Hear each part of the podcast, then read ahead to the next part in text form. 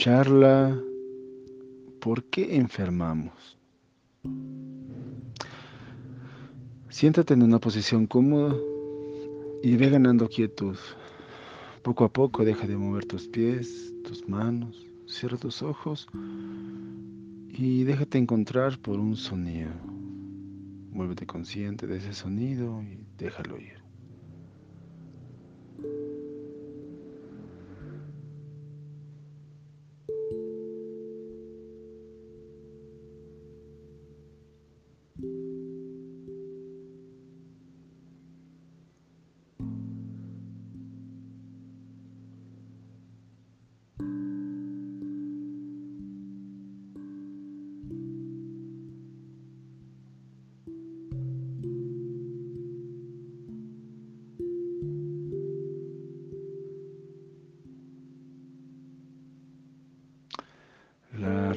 Se puede mirar a partir de un espejo doble, de un espejo dual y bajo esta óptica podemos decir que hay cuestiones externas y cuestiones internas. Una cuestión yang y una cuestión yin. Las cuestiones externas son relativamente fácil de apreciar porque están en la superficie. Y en la superficie las cosas se muestran más. Si pensamos en la Tierra, la parte superficial donde vive el ser humano es fácil de apreciar, en cambio la parte profunda e interna de la Tierra es diferente, hasta desconocida. Teóricamente se puede conocer o se tienen ideas, pero presenciales, concretas, reales, eh, no tanto.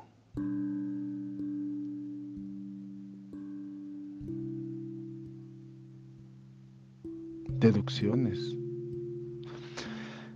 En esta misma línea, la enfermedad, ya sea física o emocional, es la parte más externa. Esta es la parte que se manifiesta y se muestra y se aprecia y se siente y se puede percibir sin embargo, hay algo más profundo. Está el origen.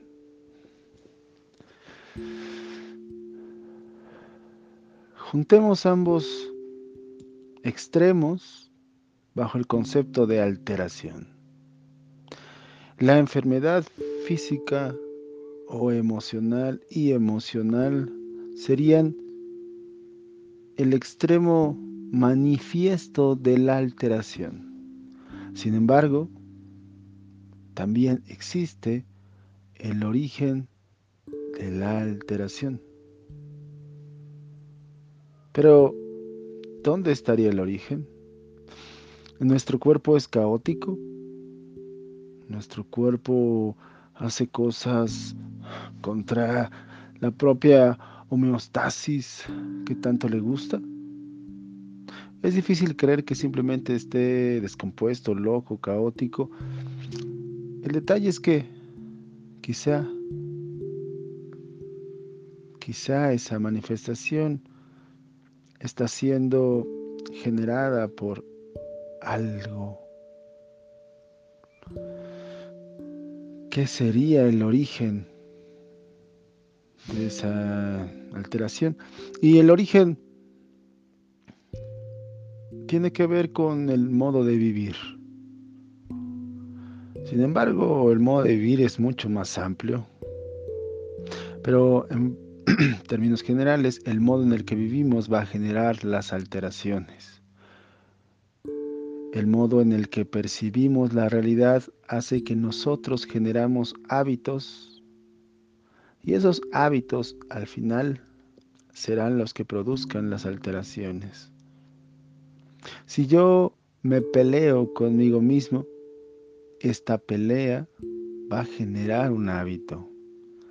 Si yo me odio a mí mismo, si yo tengo una mala relación con alguna parte mía, digamos, con, una, con mi parte masculina o mi parte femenina, entonces esta mala relación conmigo mismo va a generar diferentes tipos de hábitos. Por supuesto que estos hábitos van a ser generados de manera eh, automática, reactiva, mecánica. Si por alguna razón yo tengo miedo al conflicto, a lo mejor eso hace que yo sea incapaz de poner límites, incapaz de decir no. Y entonces voy a generar hábitos prácticos donde puedo mentir, donde me puedo eh, yo quedar con emociones sin expresarlas, donde yo no quiero mostrarme, no quiero mostrar lo que pienso, lo que siento. Este hábito en el tiempo va a empezar a generar algo en mi cuerpo hasta que se manifiesta. Entonces surgió de mi modo de relacionarme conmigo, de mi modo de actuar, de los hábitos. Al contrario, si yo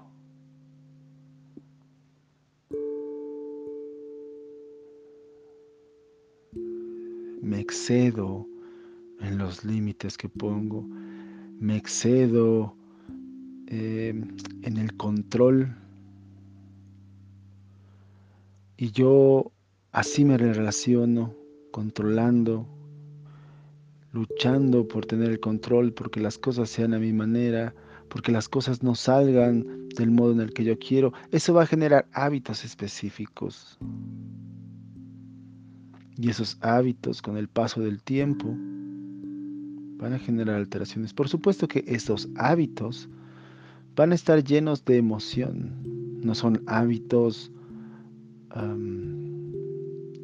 insípidos, sino que son hábitos llenos de emoción.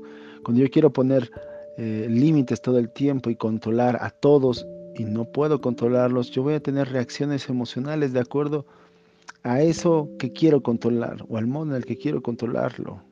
Yo voy a tener este hábito de controlar a los demás, de decir cómo ser, me va a generar habitualmente emociones cuando no logro hacerlo.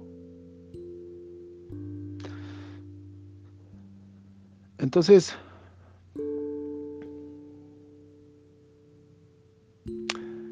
aquí va a estar metida la emoción todo el tiempo. La manifestación de la alteración tiene un origen que tiene que ver con los actos, pero tiene que ver al final con todas las emociones que vamos a ir obteniendo a partir de esos hábitos. Todas las emociones que tenemos o que se generan de acuerdo a esos hábitos.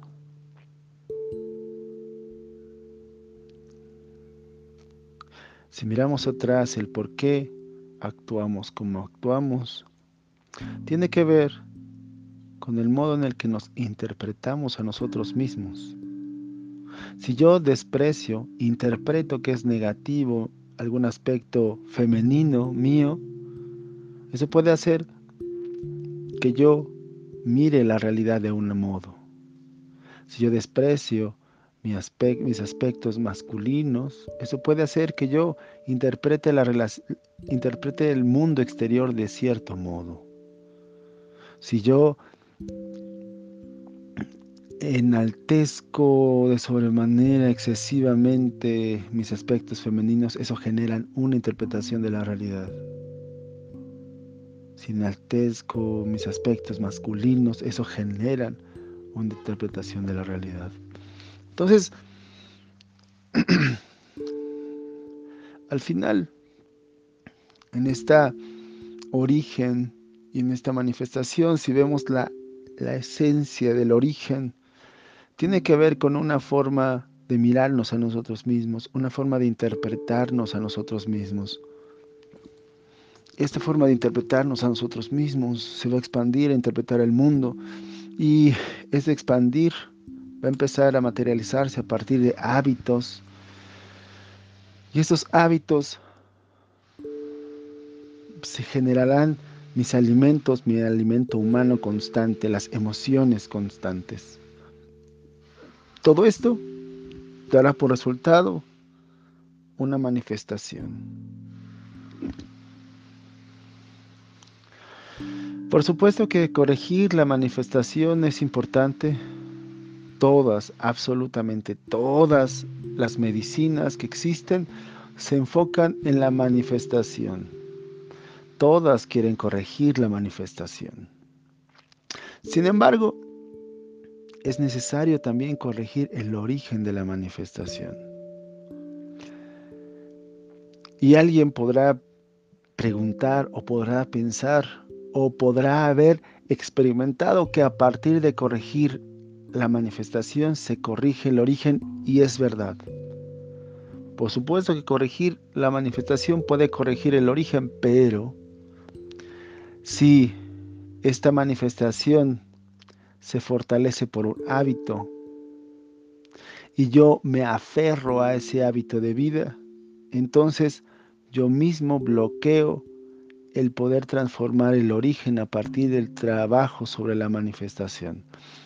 No todo el trabajo sobre la manifestación tiene efecto en el origen porque el ser humano reactiva constantemente la manifestación a partir de sus hábitos.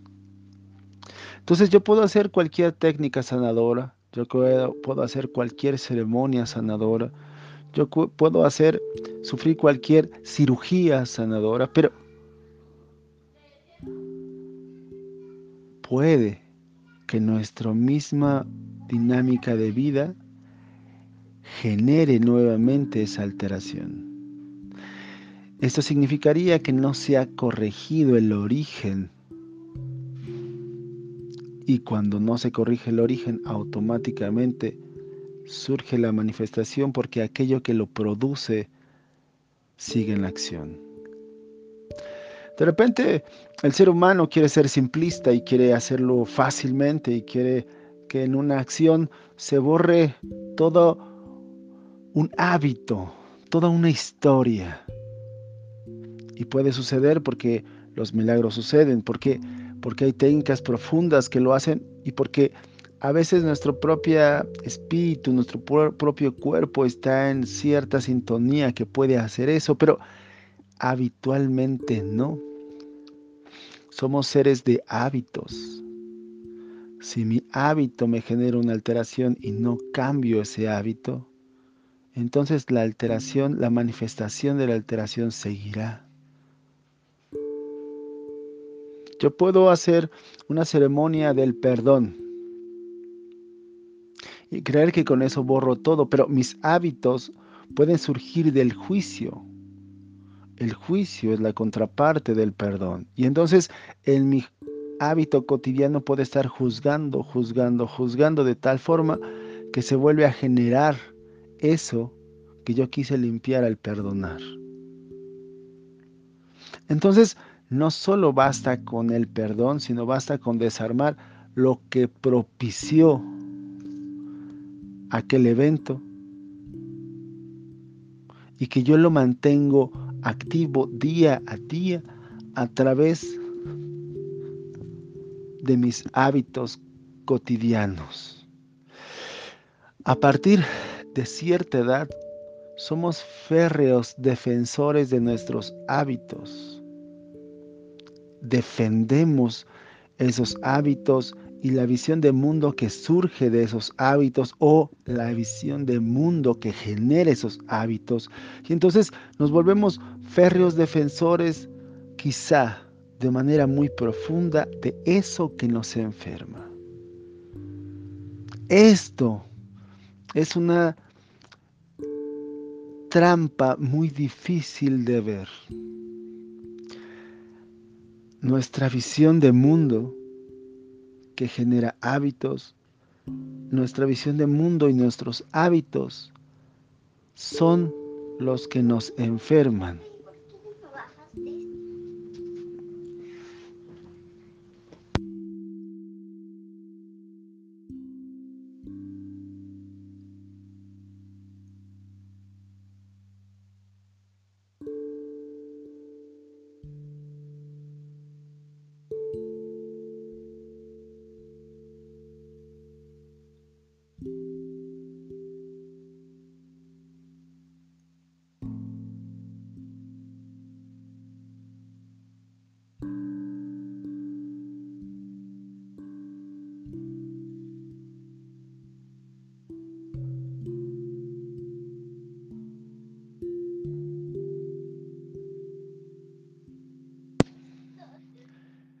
Entonces, de manera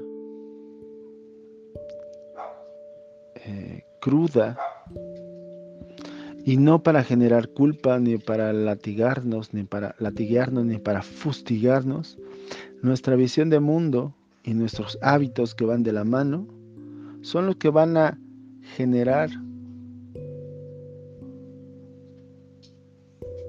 son el origen de la alteración que con el tiempo, que incrementados con el tiempo, que acumulados con el tiempo, van a generar la manifestación de la alteración. Entonces es necesario transformar los hábitos y después transformar nuestra interpretación del mundo para que originalmente nos vayamos a interpretarnos a nosotros mismos de diferente forma. Bajo este esquema, el proceso sanador significaría una reconceptualización de nosotros mismos y al mismo tiempo una forma diferente de vivir. A veces nosotros queremos sanar para tener una vida diferente.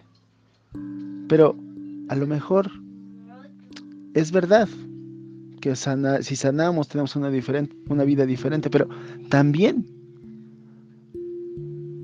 de manera invertida, es decir, tener una vida diferente puede generar que sanemos.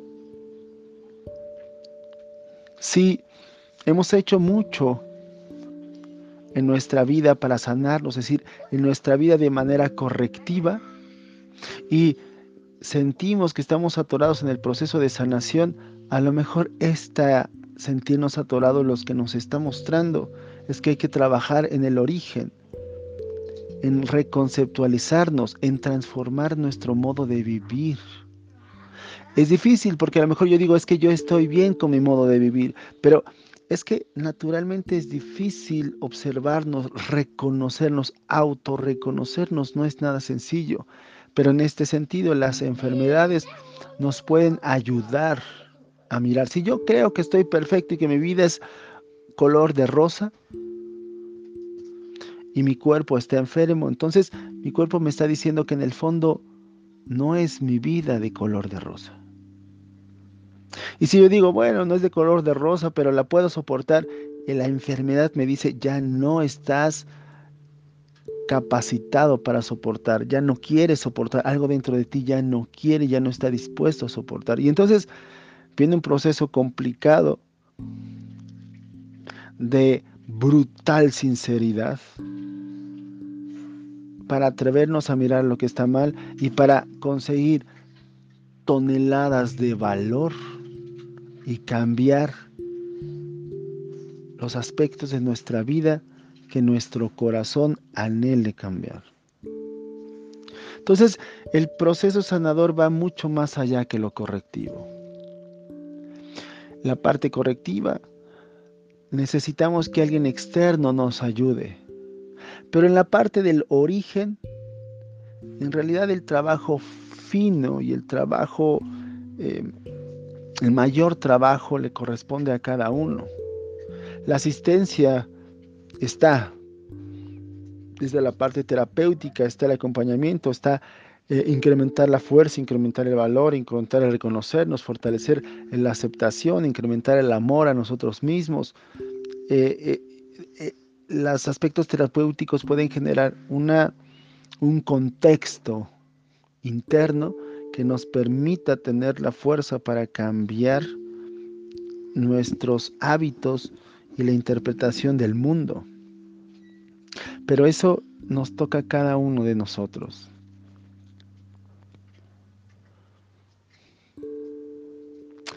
Al final, te voy a decir un secreto. Quizá no te va a gustar mucho. Te voy a decir dos secretos. El primer secreto es que hay una dualidad. Hay algo maravilloso y al mismo tiempo terrible. Y esto es que está en nosotros la capacidad de sanar o de enfermarnos. Es maravilloso que en nosotros esté, en nuestras manos esté. Y es terrible, porque no podemos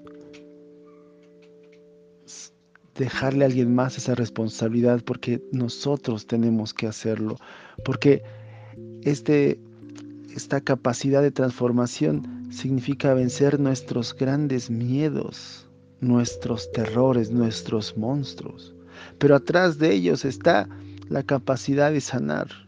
Entonces es maravilloso y al mismo tiempo es terrible. Y el otro secreto es, al final, como el proceso sanador radica en una autoconcepción, en cambiar los propios conceptos de uno mismo, la autointerpretación, en realidad esta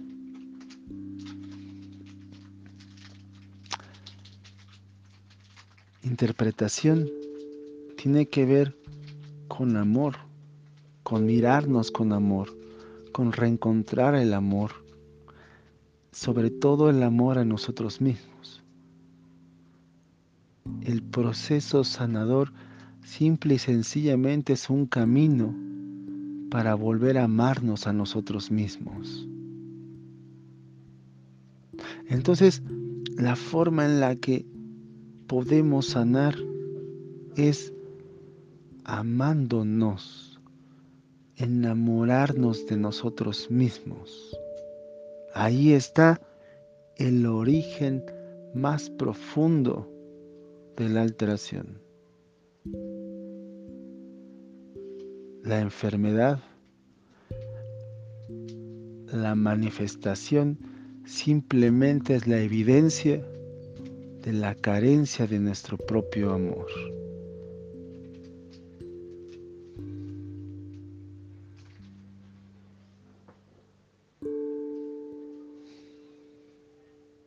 Gracias, gracias, gracias.